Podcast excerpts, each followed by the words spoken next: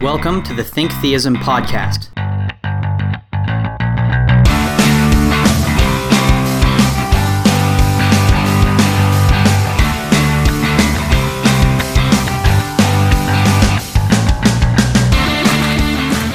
Howdy. Thank you. Uh, my name is Zachary Lawson. I'm the student president of Ratio Christi at Texas A&M University. We are the uh, apologetic student organization here at Texas A&M. We're dedicated to promoting an intellectually honest defense of the Christian faith, as well as fostering honest dialogues with those of other faiths and of no faiths. I would like to welcome you all here tonight to tonight's lecture. Um, in addition to these events, Ratio Christi meets every Thursday at 8:30 p.m. And for more information, you can go to rc-tamu.org. It is now my honor to introduce tonight's speaker. Dr. Luke Barnes is a postdoctoral researcher at the Sydney Institute for Astronomy. His university medal from the University of Sydney helped him earn a scholarship to complete a PhD at the University of Cambridge. He has published papers in the field of galaxy formation and on the fine tuning of life, uh, or fine tuning of the universe for life. He's been invited to speak at the 2011 and 2015 St. Thomas Summer Seminars in Philosophy of Religion and Philosophical Theology, the University of California Summer School for the Philosophy of Cosmology, and most importantly, the prestigious Texas A&M University, as well as other numerous public lectures. His book with Geraint Lewis, A Fortunate Universe, Life in a Finely Tuned Cosmos, is available in hardback and ebook wherever books are sold. Uh, so if you would please join me in welcoming Dr. Luke Barnes.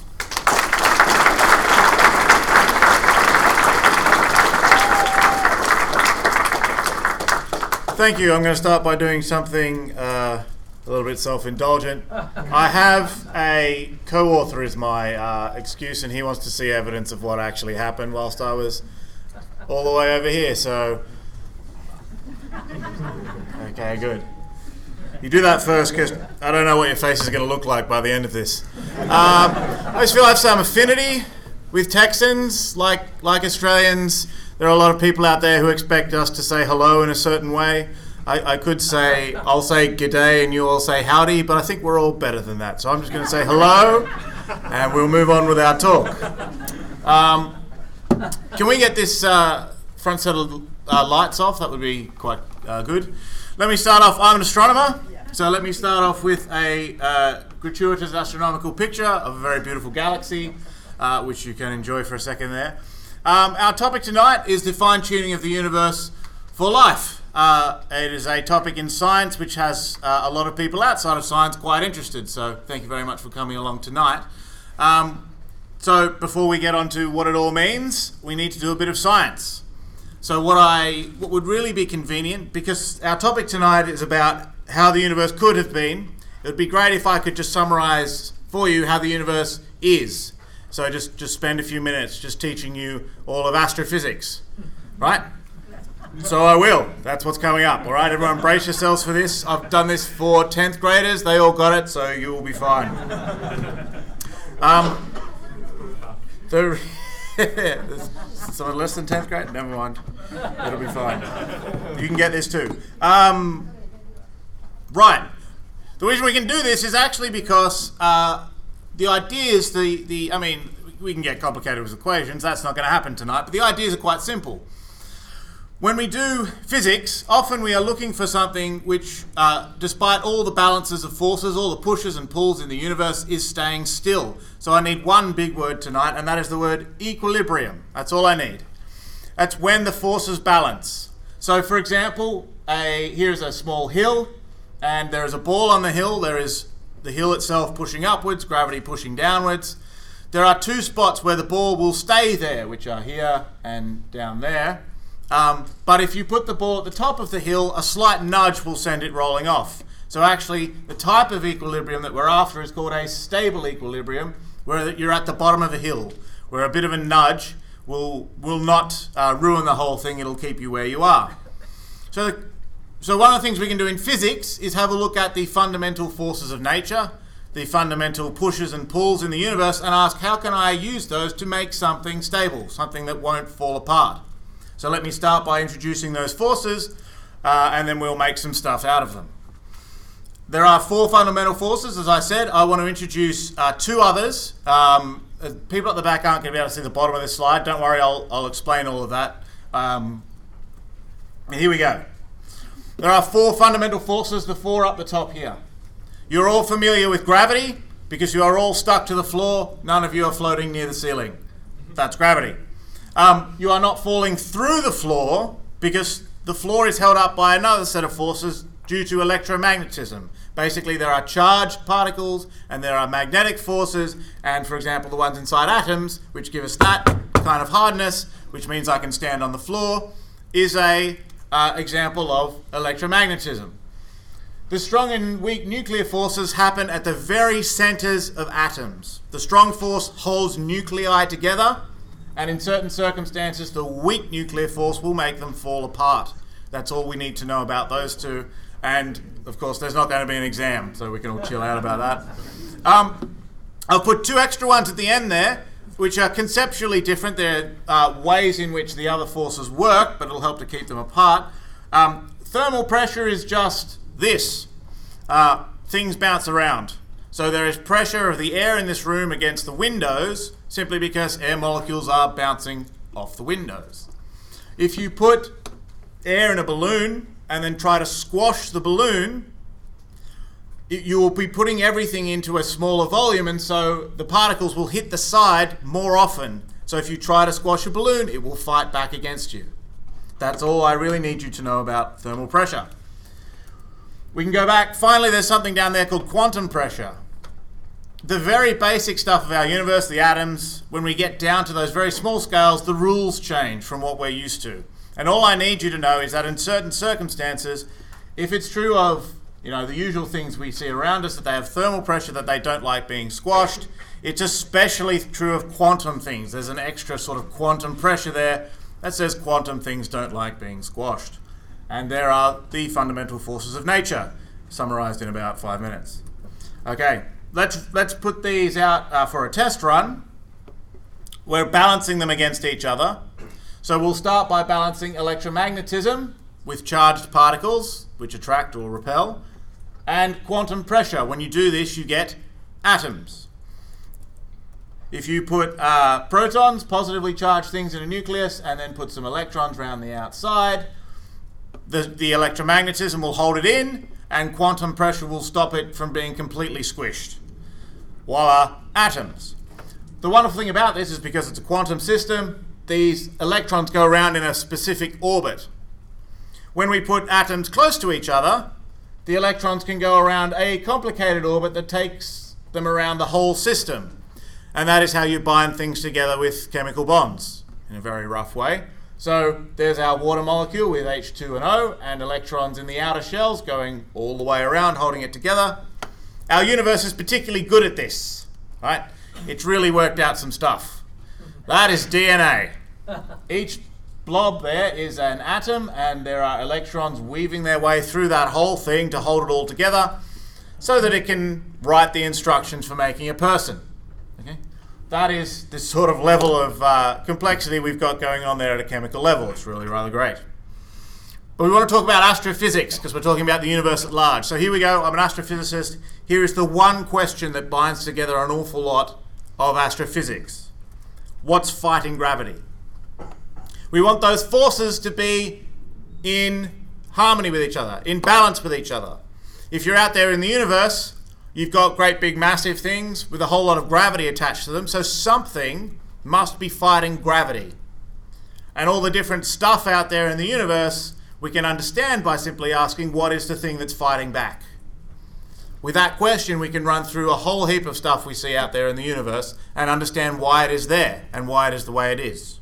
So, for example, if nothing is fighting gravity, then we have a black hole.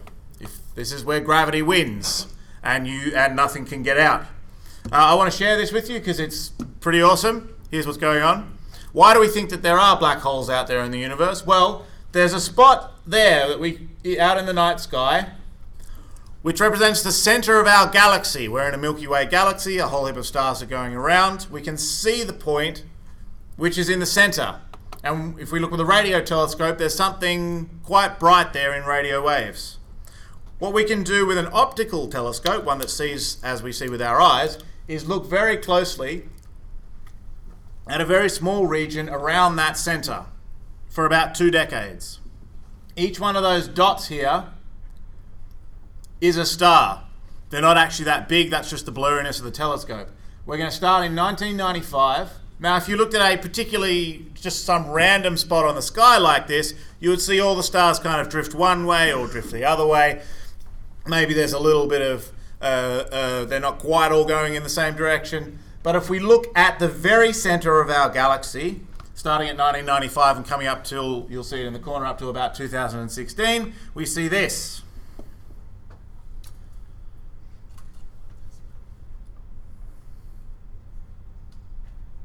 So this is a star, a billion, billion, billion ton nuclear fusion device, doing a complete U turn in about a month.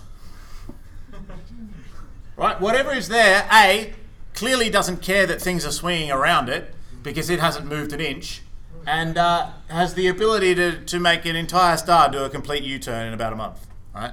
There is something there something big, about a million times the mass of the sun, put in a very, very small region, and basically there's no known form of uh, force, no known form of matter that could hold itself up against that. We're pretty sure there's a black hole in there.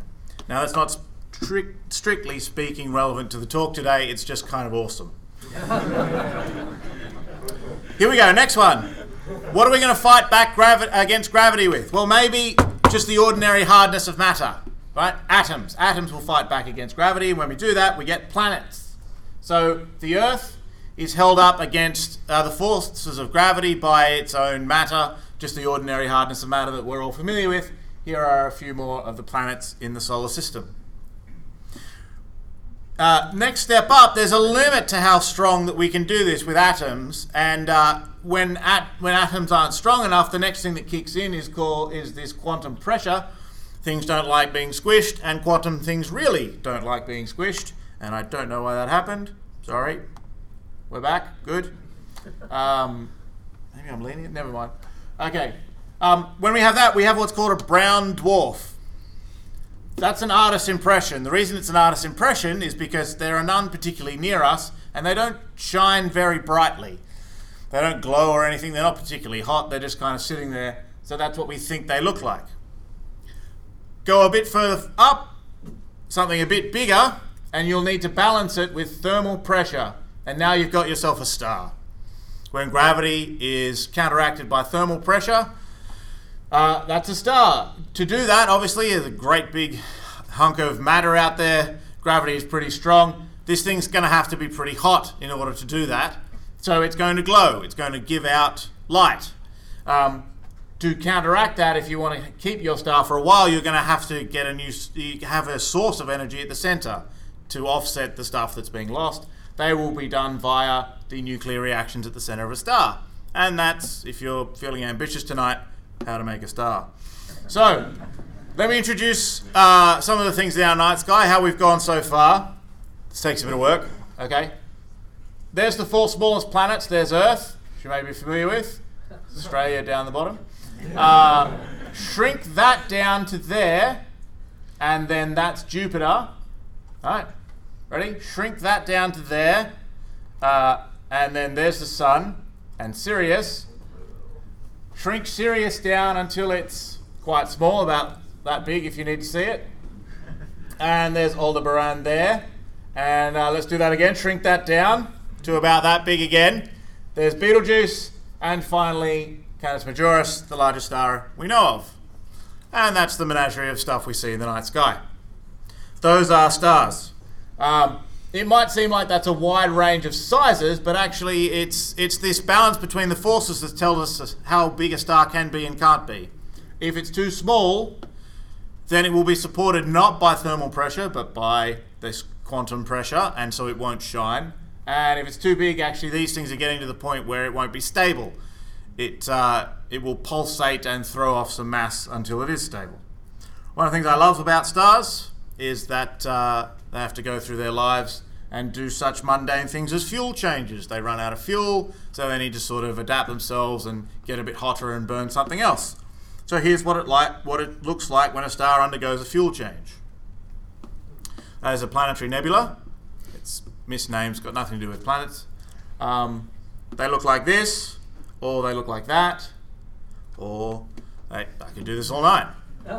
You um, looks pretty good there. Looks pretty great here as well. What you really should do is get a nice dark room and a proper, you know, high resolution screen, and uh, to get on the Hubble uh, telescope website and uh, put on some Beethoven and uh, a nice scotch. Just, just chill out and have a look at some proper beautiful, properly beautiful things in the universe. Okay, next up. How can we how can we fight back against gravity? We can keep moving. Okay? So the way the Earth is not falling into the sun is because it keeps moving around at about 29 kilometers a second. Doesn't feel like it, does it? So uh, if you keep moving, then the then gravity pulls your orbit into a circle rather than pulling you down into the sun, which is quite handy. We can do the same thing with uh, we see here with this regular circular motion with random motions. So uh, we get then what is called a globular cluster. So here's another pretty astronomical picture for you. Every dot on that uh, screen is a star. There's a quote from Feynman at the bottom you might not be able to read. It says, If one cannot see a- uh, gravitation acting here, he has no soul. Okay, here's what we think is going on. Here's a simulation. So we put a whole heap of points in a computer and teach them to interact via gravity, and uh, we kick it off, and it looks like this. So what happens is a star out here will feel the pull of all the other stars in the center, but when it gets to the center, it's moving quickly because it's fallen all the way in, and so it continues out the other side. And the whole swarm actually stays fairly stable. As a whole, the thing won't change very much, even while things are going in and out and on crazy orbits. Now, um, uh, in that, even in the densest bit there, a star in the empty space around it is like a, a grain of sand in a football stadium.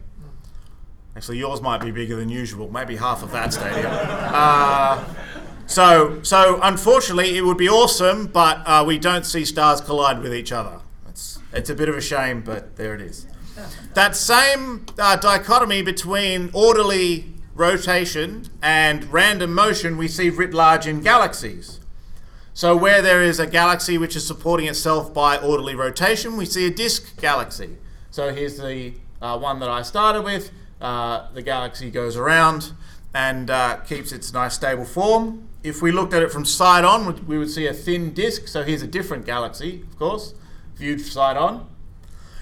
There's another type of galaxy that does that random motion that I mentioned. These are called elliptical galaxies. Now, uh, one of the reasons why you probably haven't seen a picture of one of these before is that they never really appear on uh, astronomy calendars or in astronomy news because they aren't the prettiest things in the night sky.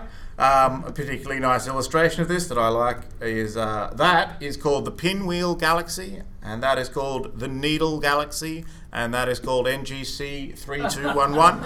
Um, because if you tried to name it, all elliptical galaxies would be like the smudge, the smear, the blob. There's just not much else to be said. Um, so those are galaxies. Finally, the last bit is the universe as a whole is expanding. Whenever we see a galaxy out there in the universe, it is moving away from us and moving away in such a way that a galaxy twice as far away moves twice as fast, and three times as far away moves three times as fast, and so on. So we understand that in terms of a uniform expansion of space. So uh, if if we were on, if the say the surface of the Earth started expanding once, everything at, at some time, everything would appear to be moving away from everything else. Okay, everything on the surface, all other, if the universe got, if the Earth got twice as big, all other cities around here would be twice as far away. Okay? The universe is not an equilibrium system. Right? That is not a balance between two forces. It's changing as a function of time, right? It's moving. The universe is not sitting still. That's how it's evading collapse. So, uh, behold the Rosetta Stone. The answer to uh, astrophysics all on one uh, sheet of paper. If you're thinking of studying astrophysics, then uh, don't worry about it. I've just done it all for you. Here we go. Uh, what's fighting gravity? You, we need to make things out there that are stable in the universe. Uh, if if nothing fights gravity, you've got a black hole.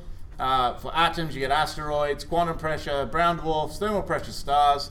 and then the various types of either rotation or random motion give you the various types of galaxies, um, and the universe is expanding.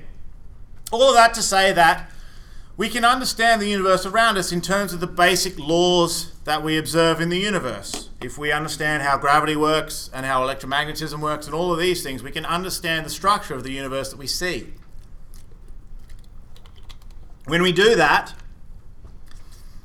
we end up with with something an equation you can do. For example, you get out your equations and you balance uh, thermal pressure with gravity, and you see you get an answer for roughly how big a star is. Um, when you've done that, you have an equation. What is the average mass of a star? And some of the numbers in that equation are things like 2 and pi, things we're familiar with. And other ones are what are called the fundamental constants of nature. When we've boiled it down as far as we can go, we end up with these numbers. Things like how heavy is an electron, and how strong is gravity, and how strong is electromagnetism. When we've got there, we've sort of, that's the deepest level in our theories. So we might want to ask a question about why they have the values that they do. They represent a, the, the, the edge of discovery, and so a lot of physicists would like to know why they are what they are. Which suggests a different question, a, sl- a related question. What if they were different? What if we took these numbers and changed them? What if we took the masses of the fundamental particles and the strengths of the forces that I've been talking about, pushes and pulls, and the numbers that characterize the cosmos as a whole, like how fast is it expanding, and what if we change them? Now, one of the reasons why we, we want to do this is because we don't know why they are what they are. For example, the strength of electromagnetism is a number, and uh, Richard Feynman has said, a famous physicist, uh, all good theoretical physicists put this number up on their wall and worry about it. Immediately, you would like to know where this number comes from. Nobody knows. It's one of the greatest mysteries of physics, a magic number that comes to us with no understanding. So, let's change the laws of nature. What happens if we take the equations we have and change those numbers? Here's a quick guide to this. Let's just give you a quick reminder about atoms. Remember the electrons going around the outside, uh, the protons and neutrons in there. Actually, protons and neutrons are not fundamental. They are made of even smaller things called quarks. And uh, you're either going to remember that when you get home tonight or not. Uh, might have answered a trivia question for you there at some point in the future. Here's what we want to do. We want to change their masses. How heavy are the, the three basic bits, the what's called the up quark, the down quark, and the electron? What we need to do is sort of represent the set of possibilities, the other values that these numbers could take on. So if we have three numbers, we can represent that in a three-dimensional thing. So here's our three-dimensional block of possibilities.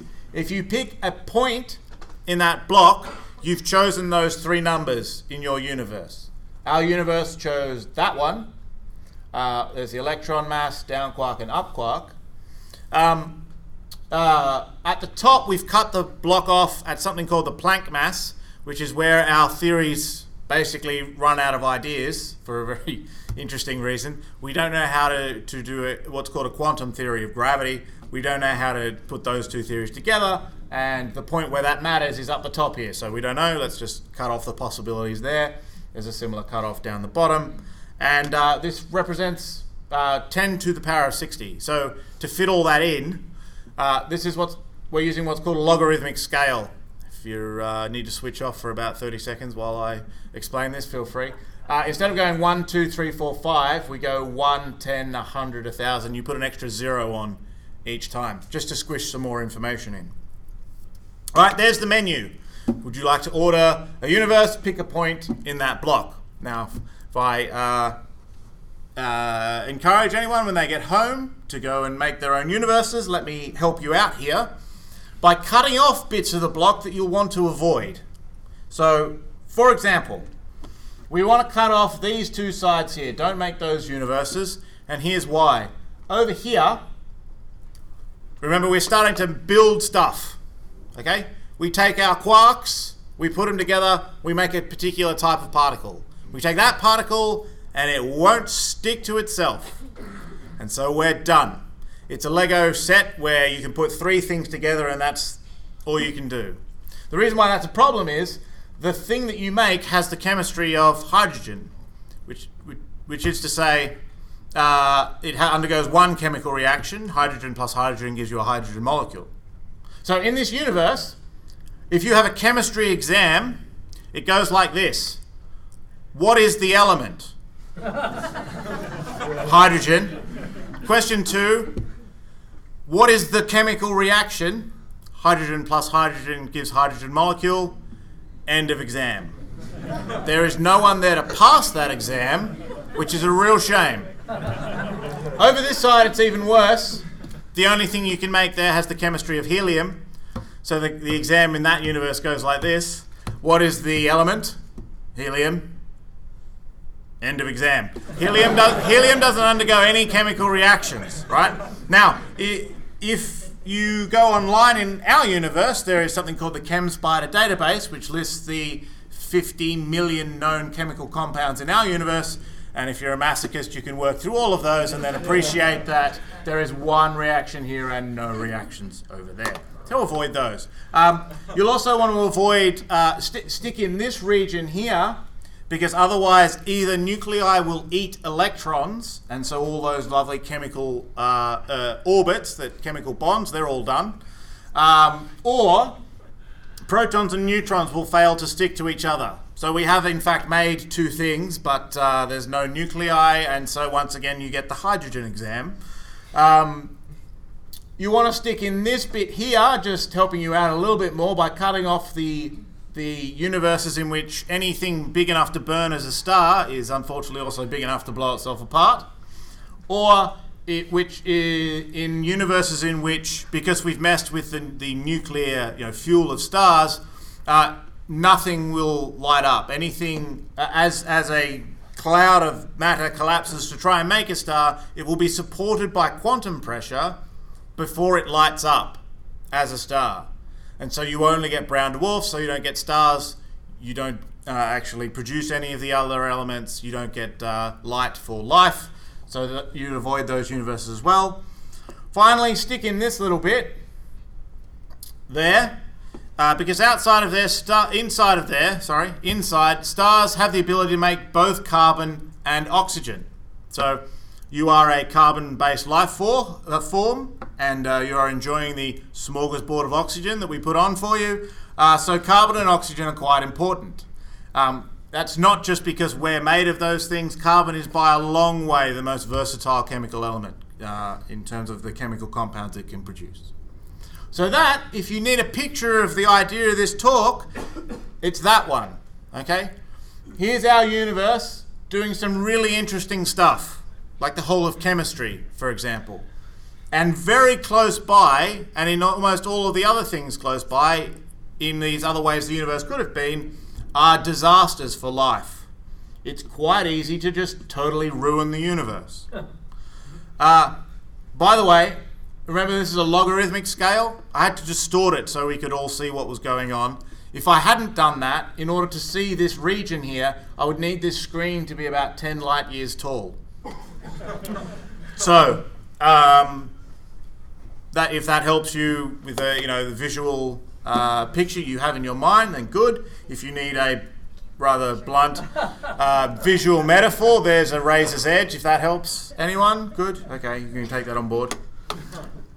We can do the same thing with our universe as a whole. What I do for a living and it's amazing that I get to do this for a living, is I study galaxy formation, how galaxies formed in our universe.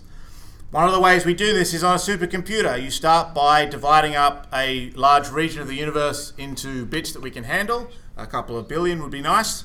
Uh, they represent a certain amount of mass in the universe. We tell them how to uh, interact with each other via gravity, via the pull and push of gravity. Um, We put in the thermal pressure that they push against each other. We teach them to glow when they are hot and form stars when they are dense. And we teach those stars to blow up when they get to the end of their lives if they are uh, above a certain range. So you get supernovae feedback. We put all of that into an expanding universe and we put it on a computer, uh, put it on about 5,000 computers and hit play and wait for about a month and a half. And then we make a lovely, pretty movie out of it. The universe we know starts off very smooth. There aren't too many lumps and bumps in the stuff in the universe. If there are any lumps, though, there's more more gravitational pull to those those bits.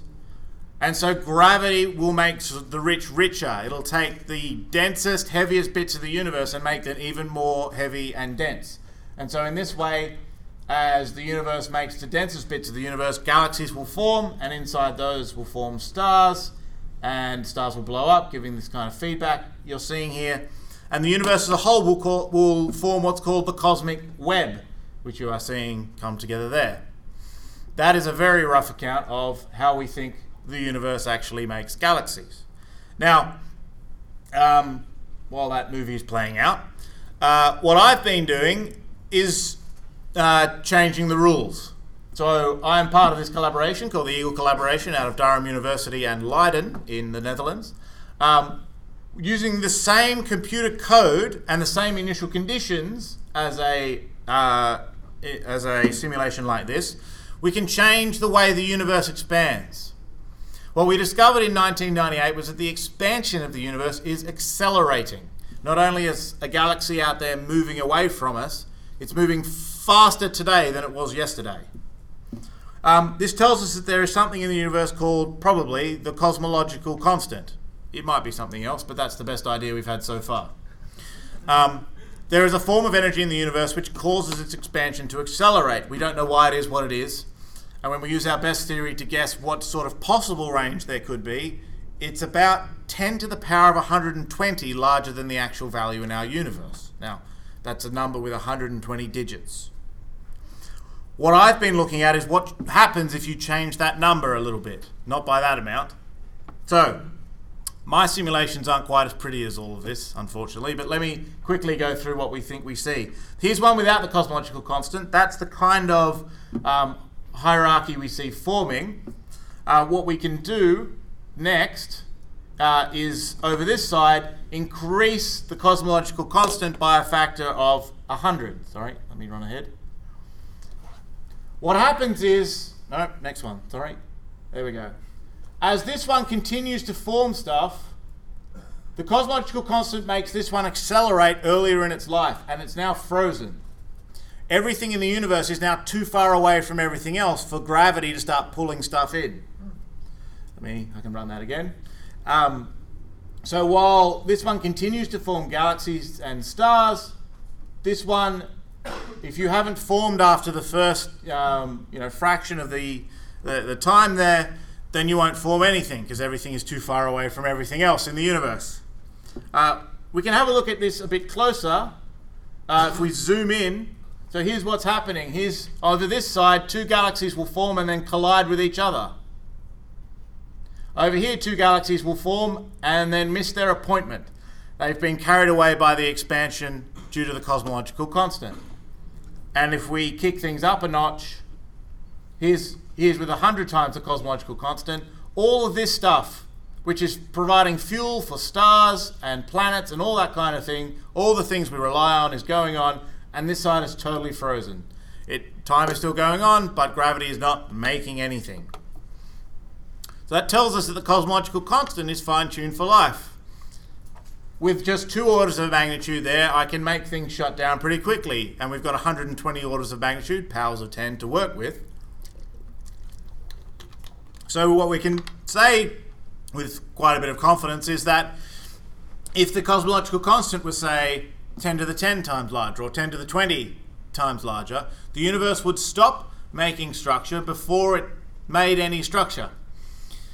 Everything would be too far away from everything else before any galaxy had a chance to form.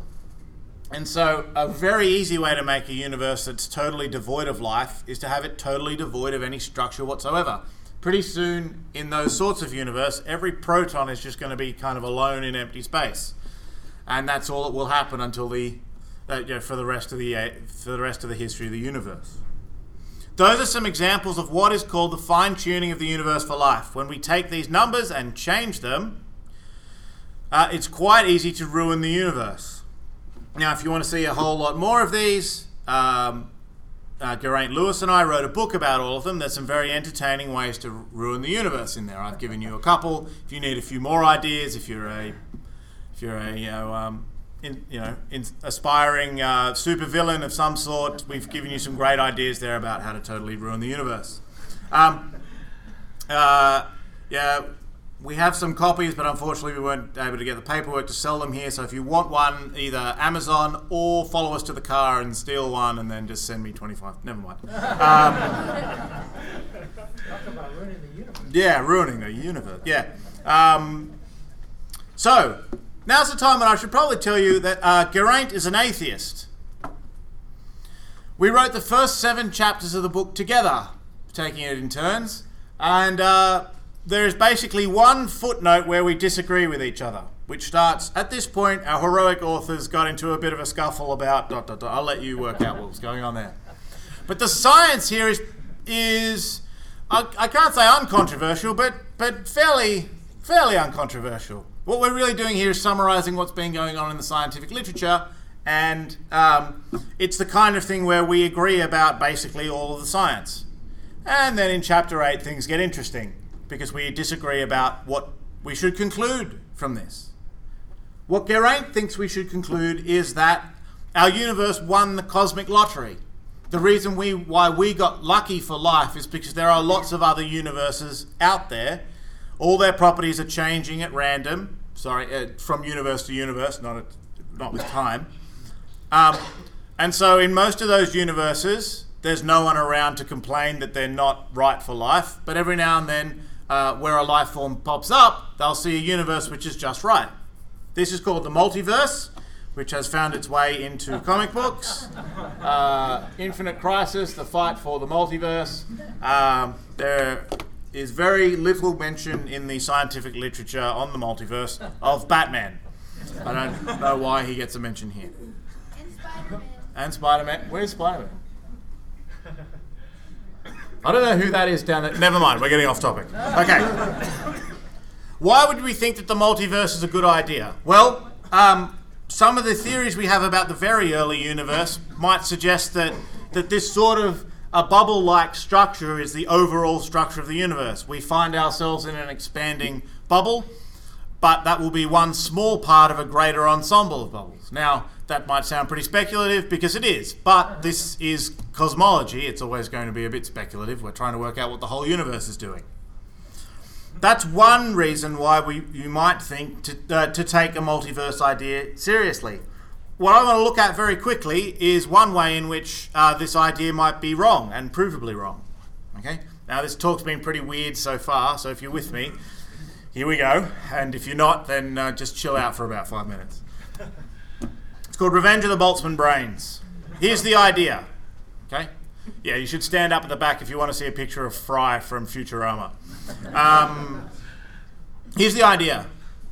When, if you're a cosmologist and you're modeling the entire universe, whether you like it or not, whether you realize it or not, you are modeling a system that has you inside it. Okay? We can't pretend that we are sort of standing outside of our apparatus, just sort of looking at it. And so when you want to say, what would I expect to observe if my idea about the universe were right? We have to take account, uh, the, take account of the fact that the thing we are modeling includes observers. It's not just how likely is it that this thing would turn purple. It's if I want to know what's how likely is it that I would observe that a, that uh, a certain thing in a universe would be observed. The universe first has to make observers and then have them observe something because you are modeling the system that you are in. One of the ways in which we can test the multiverse is to think okay, let's think about taking a survey of all the observers in our multiverse. Let's get our clipboard out and go around to all these other universes in our heads, of course, and simply ask a question. If we find someone there, we'll ask them something. Now, most of the universes, for the reasons I said, are going to be dead right? They don't get the right bit of uh, those plots I showed, so there's no one there to ask. But if you do find someone, ask them a question about their universe. How big is it, for example? How did you come to be as an observer? How did the universe make you? Because the story of these simulations I've been showing, and of cosmology, is the universe made us by a long process. Um, but in certain multiverses, the easiest way to make an observer is not by making an entire universe that does a whole heap of things and making a whole lot of observers. It's easier just to make one. And not to have to bother with making stars and planets and all that nonsense. Just make that one universe pop out of the chaos. If the multi if your multiverse idea is doing that, then you've got a problem because it predicts something. It predicts that a typical observer in that multiverse will not be like us. They'll be a single brain floating in space. It's the easiest way to make something which is thinking the things that I am thinking now. So that's a problem. It's a straightforward case of a theory making a prediction and getting it totally wrong. And so that theory goes out. So, in spite of the fact that we might think that the multiverse is a totally speculative thing, there are ways for it to be totally wrong. The other reason why this uh, topic of fine tuning is interesting is that to a lot of people it suggests the existence of a fine tuner. The way I like to think about this is to imagine some chess pieces standing on their chessboard trying to work out the rules of chess. So they do science. They make observations of the world around them and try to piece together what is going on. They find out it is a rule that bishops move diagonally and if they keep watching even longer, they see rarer things like castling. They might reach a point where one of them works it all out and is able to write down the actual rules of chess. And then they would have this rather amazing moment of being able to just stare at the, the rules that govern their entire universe. They might notice something about those laws. They might wonder why those laws are not other ones. In particular, why aren't they playing checkers, for example? Why these particular laws? They might look at other possible ways that their laws might have been. For example, here's a favourite case of mine.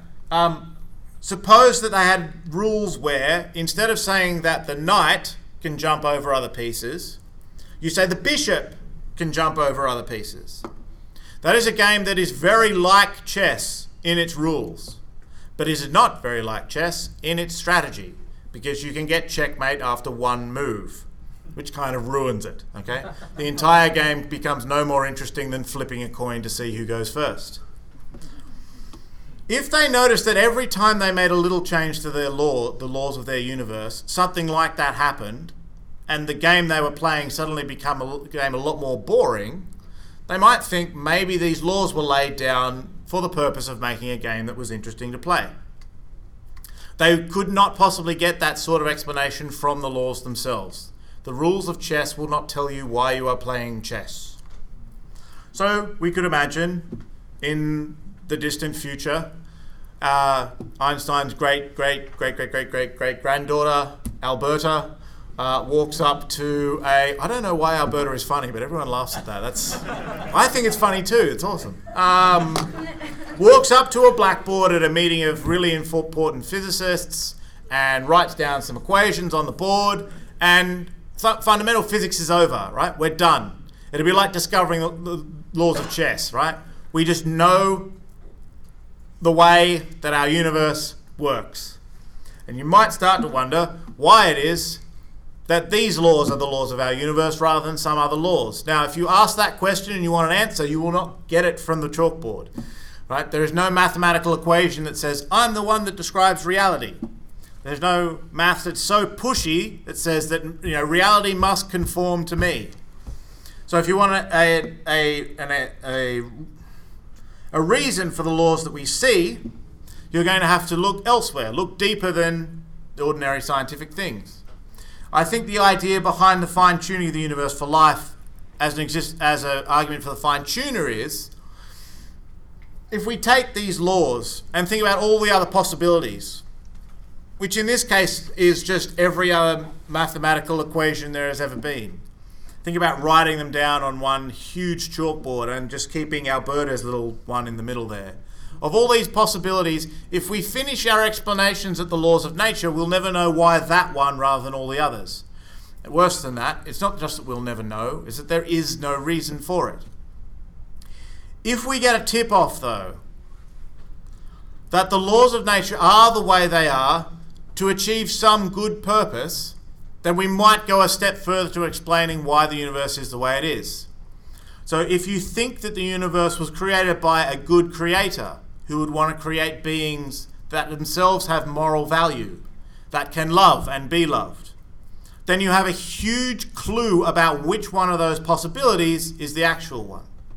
Okay? That is a property of good explanations. My illustration of this uh, that I particularly like is as follows.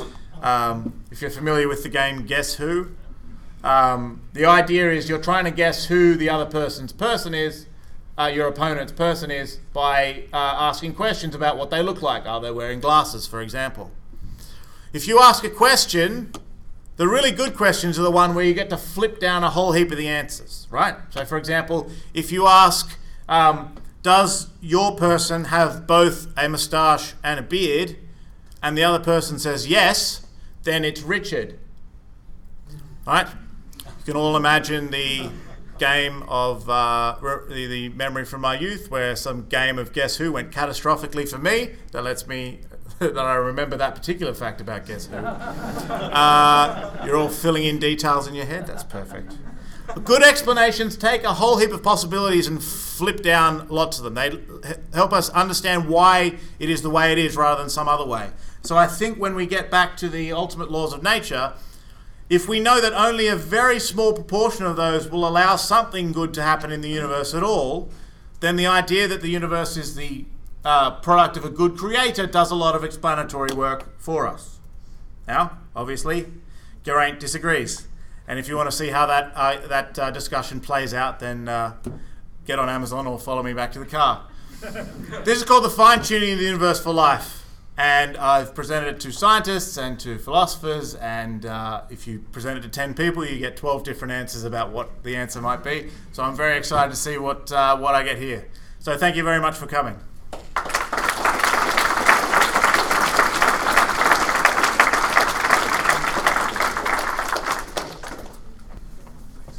Okay, so the first question is if it took the cumulative whole of human knowledge to develop our basic understanding of the universe, is it rational to believe that one being was simply endowed with it?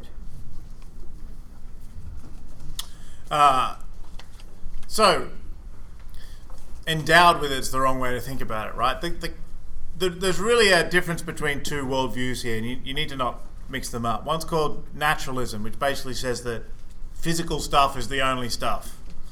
The very short definition. Um, everything that exists is ultimately made out of this this material stuff. So if you have something like a mind or knowledge, you, that needs to be made out of stuff. And if it if it learns something, it means you have to you know make it learn something. Um, on the other hand, you have uh, theism, and the idea here is not is that the order is upside down. Mind is at the bottom, the most fundamental stuff out there is not uh, matter like, but more like a mind. So it's not that that that somehow God uh, just sort of turned up and magically learned all these things. God is simply you know, it's being and truth itself, rather than something which has to sort of be formed out of stuff and then learn things. So uh, it, it, really is a difference in those basic worldviews that we're trying to think about tonight. So uh, you shouldn't judge one by the other, is what I'm trying to say. You, you need to try, to try to judge them on their own uh, merits. So, for example, you think God is complex because God would have to have, you know, great big, you know, computer storage devices to remember all the stuff that everyone p- prayed for. Um, is not the right way to think about God. That's thinking in a materialistic way about what it would take to make a mind out of stuff, which is not the idea we're thinking about. The second question is Are most cosmologists in agreement with the fine tuning of the fundamental physical constants? And if so, um, are they more likely to grant the possibility of the existence of God than other scientists? Um, what I can really comment on is the scientific literature. And what I'd say there is most of the literature is uh, basically all of the literature is uh, agree to on the fine tuning of, say, the cosmological constant. If, the, if you changed it, you wouldn't get life.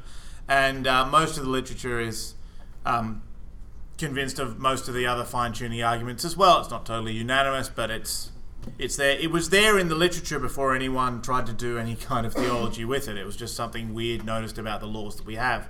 Um, what this says sociologically about scientists or psychologically about what they believe about certain things is, is kind of hard to me, for me to gauge. I'd guess that most uh, cosmologists are probably uh, atheists. I think um, so. For Geraint, my co-author, for example, uh, he would he would say that you know the, the idea of God he thinks doesn't make a whole lot of sense, and so he believes that fine tuning is telling us that there's a multiverse, for example. So um, you, you can try to understand which of those, try to de- determine which of those two is, is more likely. Um, I should say on theism there could be a multiverse as well, but uh, it's, it's theism versus naturalism we want to think about. So now there were a bunch of questions. Um, so this is kind of two parts here. The first part is, um, do you, does the fine tuning of life um, in the universe, or fine tuning for the existence of life in the universe, make it likely that there is other life, other sentient life in the universe other than us? And if so, is that a problem for Christianity? I don't think it says much about that. So, uh, as a physicist, well, there's, there's, there's this thing called the Drake equation, which, which is trying to guess uh, with equations how much life there is in the universe. So, what you'd need to know is all right, let's try and work it out. How many stars are there? How many planets are there attached to each star? How many of those pla- what fraction of those planets will be uh, in just the right place that life could exist? And then on what fraction of those will life actually come about? And in what fraction of those will life go on to be sort of intelligent like us? Um, the problem is with that whole thing is we've got the astronomy done fine, so we're doing our bit. Uh, number of stars, fine. Planets, about one per star. And we have a rough idea how many of them end up at the right distance from their star. And then it's the biology, because it's a much harder problem where we really don't know what's going on. So the question of is there life out there in the universe I, I, is, is totally open at the moment. Um, and whether I don't think fine tuning has much to say about that. If there was, the second part of the question was if there is life, is that a problem for uh, theism? Uh, I don't think so. Someone told me the other day. Actually, it was it was um, not just taught in the Middle Ages that that it that it is possible that God made other life forms out in the universe, but it was it was heresy to teach otherwise. So. Uh, yeah, you can read Thomas Chalmers at the start of the 1800s arguing against this kind of thing. That's ages ago, just saying there's no, it's no assumption at all of Christianity that human beings are the only form of life in the universe.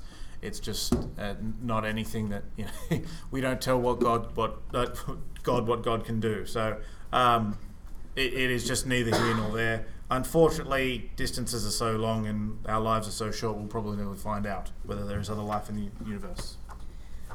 So now we have a couple of questions about the multiverse. Uh, the first question is um, how widespread is the is it acceptance of um, the concept of a multiverse actually existing, and are there any other arguments against it other than the Boltzmann brain argument? Um, so uh, let me give you this example. There's a two very famous cosmologists, George Ellis and Joe Silk, one in South Africa and one in Oxford, who wrote an, uh, who wrote an article fairly recently just totally trashing the multiverse, basically saying that this isn't science. So the argument against it, against it is we're, you know, we're supposed to be scientists. What are we doing positing the existence of a huge number of completely unobservable entities that we'll never ever see?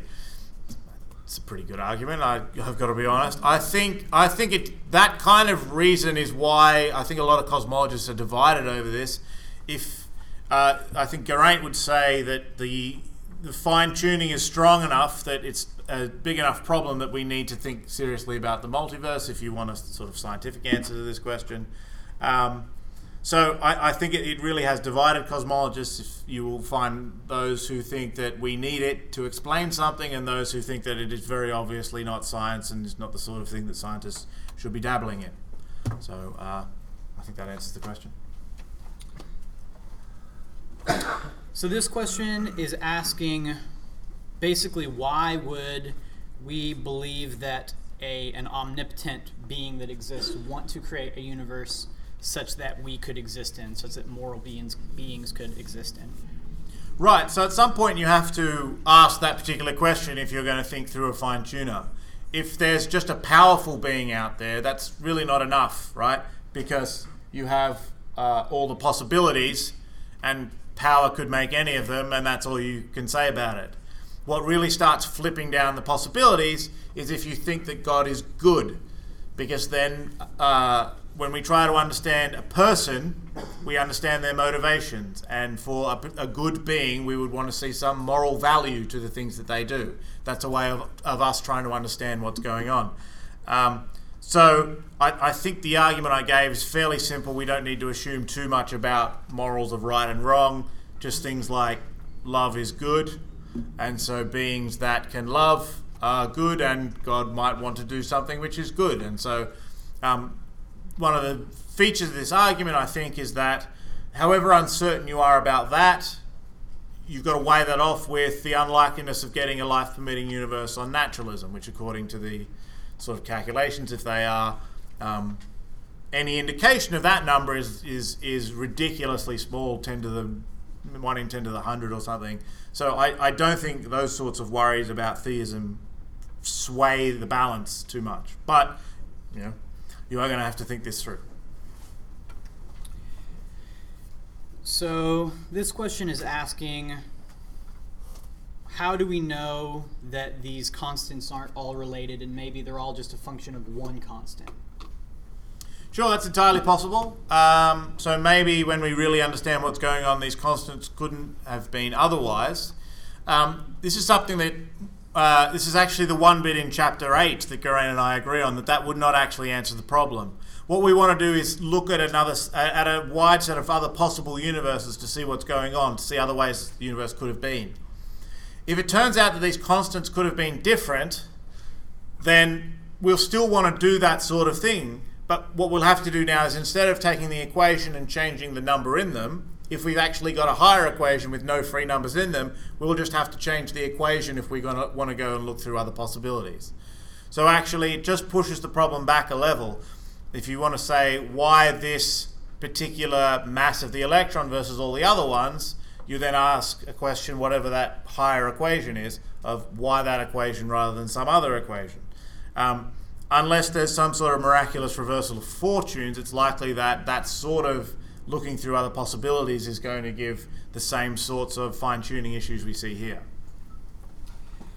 Here we have two questions that are just physics questions. The first is where is the center of the universe, uh, the universe's expansion, and how do we know where that center is? The second is if the universe is expanding and accelerating and light is constant, why can we still see the galaxies that are far away from us? Um, uh, so, the idea of an expanding universe is that it's all expanding. So, we're trying to model here the whole of space itself. So, we can't say that space itself is expanding into something, because the thing it's expanding into would itself be space. The, here's the idea um, uh, space itself is expanding, means that the distance between any two galaxies in space is getting bigger with time. Um, so there's literally more space today than there was yesterday. Geraint likes to say that you could fit more oranges in the into the universe today than yesterday. Um, so that's the model that we're going with. There's no center. So if you want a two-dimensional example, it's like the surface of the sphere. There's no center of the surface. The problem with this analogy is there's a center of the sphere, but we're trying to just think about the surface. Okay, if you're on that surface and you're an ant and you didn't know anything about up and down, right? And it started expanding, everything else would be moving away from everywhere everywhere else on the surface of the sphere, but no ant would be in the center of the surface because it doesn't have one. That's the idea we have. That's the sort of thing you have to try and imagine if you're not going to say that space is expanding into space, which you can't say because it makes no sense. Um, that's uh, that's that's the idea of, of uh, expansion on Einstein cosmology. Why can we still see things if expansion is accelerating? Uh, is because they're close enough that the accelerated expansion of space hasn't completely put them beyond what's called the event horizon. We can predict when that will happen. It will happen in the future, uh, but it hasn't happened yet, according to our best models of how this expansion has gone in the past. so we can still see the galaxies that are around us. For example, we're seeing, you know, the, the pinwheel galaxy might be um, uh, ooh, it's probably a couple of million light years away. So in the in the total history of the universe, that's not too far away that we couldn't see it.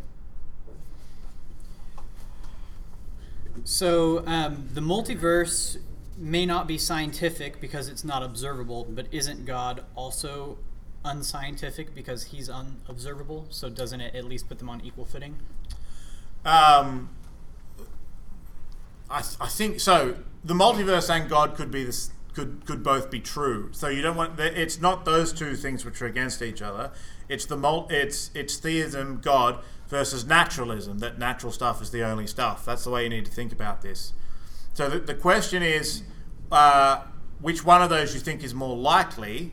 So um, if you think the multiverse is not a scientific hypothesis and you're a naturalist, then you're in a bit of a problem because you can only accept scientific hypotheses and whilst remaining a naturalist. So you, if you think you need some explanation of the fine tuning, then you're in a bit of trouble because you've wiped out a major candidate. God is not a scientific hypothesis. God is not made of stuff, right? God made the stuff. That's the whole point of it.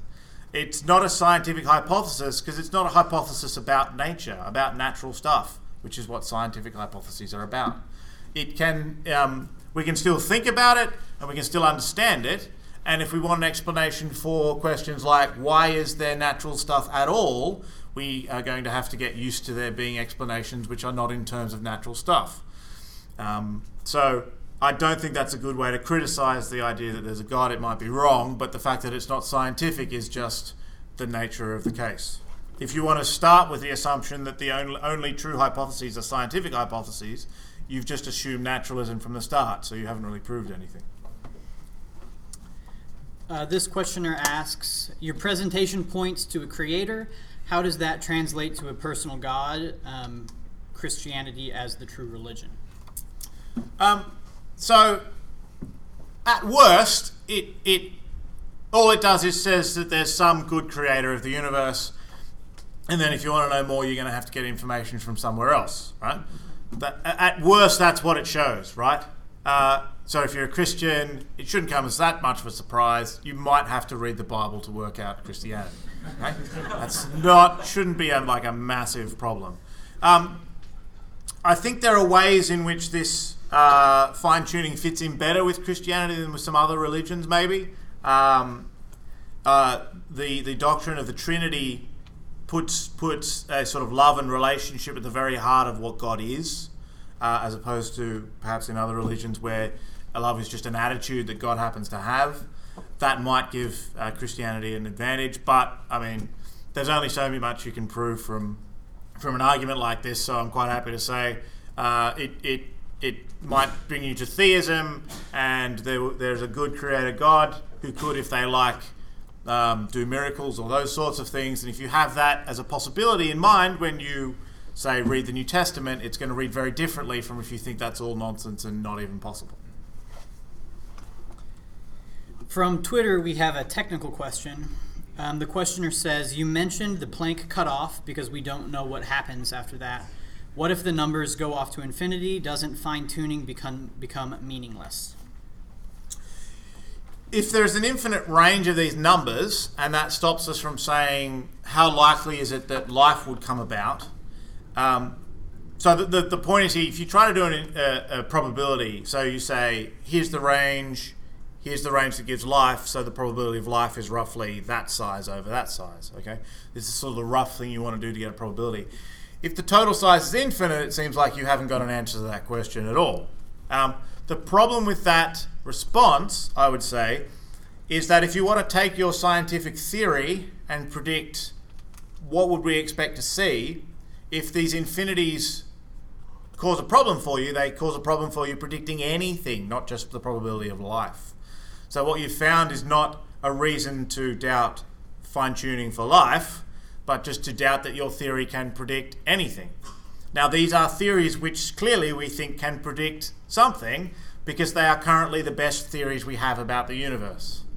Okay, so um, it's up to, I would say, slightly technical, but it, it's up to the theory to tell us what values of the parameters are likely and to sort out which ones are probable and to give us the range of values. So if we've got a theory that's doing all of that, it will be able to be tested and then we can use it to ask questions about how could things have been different. Now we have a couple of questions about the Big Bang. Um, what triggered the Big, Big Bang and what existed before the Big Bang?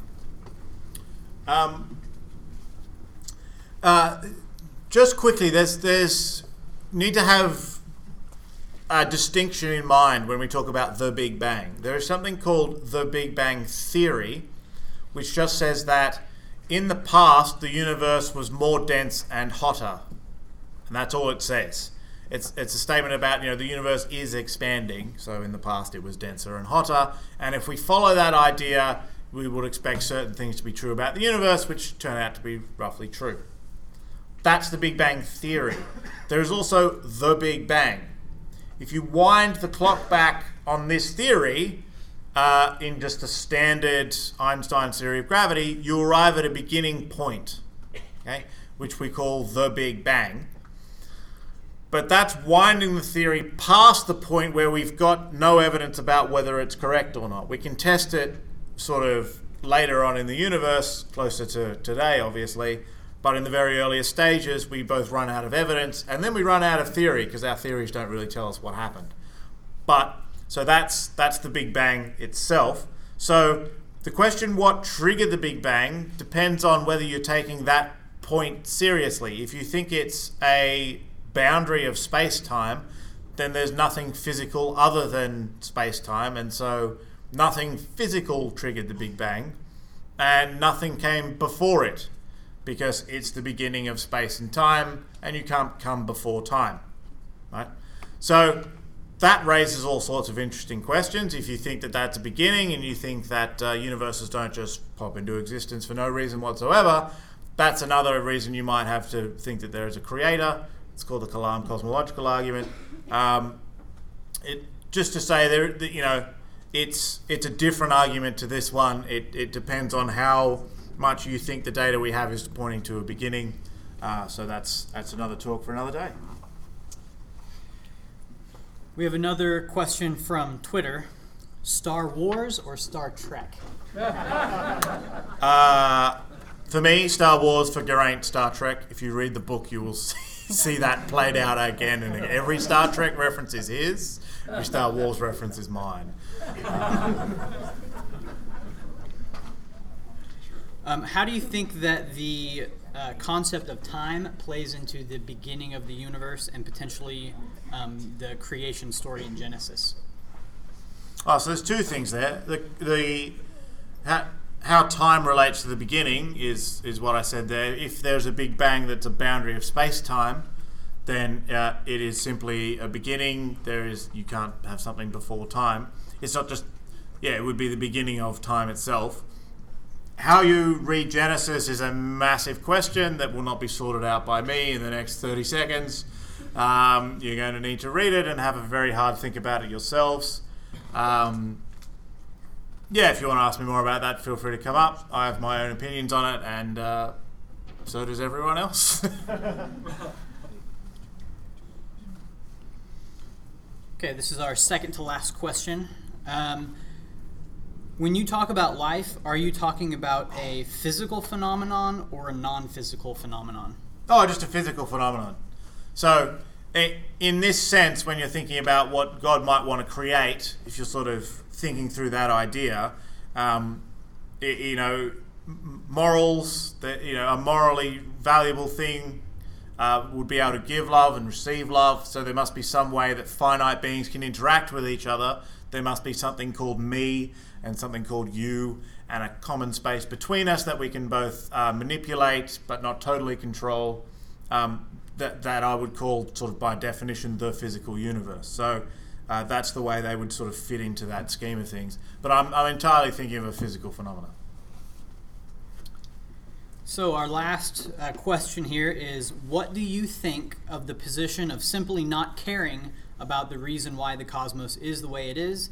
And then, do you believe in a fine tuner? Yes, I do. Uh, to answer the second one, um, why not just not care? You're, you're just as it, it's just as easy to be wrong by not following the evidence to a conclusion as in sort of refusing to follow the evidence as in as in to be wrong by following evidence the wrong way it's not true that the person who doesn't believe something always has the advantage right if um, you know I was in I was in Dallas the other day looking at the the JFK museum right um, if you look at the evidence for you know what happened, it, it's all laid out there. Nice. It's really quite fantastic, right? Uh, you're just as likely to be wrong by simply refusing to believe the evidence that's there as you are by choosing one particular theory over another one. So if we want to, you know, if you don't care about whether what you believe is true, then f- feel free not to care about this sort of thing. But if you want to know whether your ideas are true, you're going to need to think about the kind of thing that makes a good explanation about what we have learned about the universe around us and about what we would expect to see if certain ideas were right. If naturalism were true or if theism were true, what would we expect to see? And you need to think through all of those ideas. And you are just as likely to be wrong by not by refusing to follow evidence that is there than as uh, following evidence to the wrong conclusion. So uh, I don't think there's sort of a neutral standpoint here. Um, I, I, like the joke that uh, uh agnostics uh, should go to church every second Sunday, just just to hedge their bets a bit, right?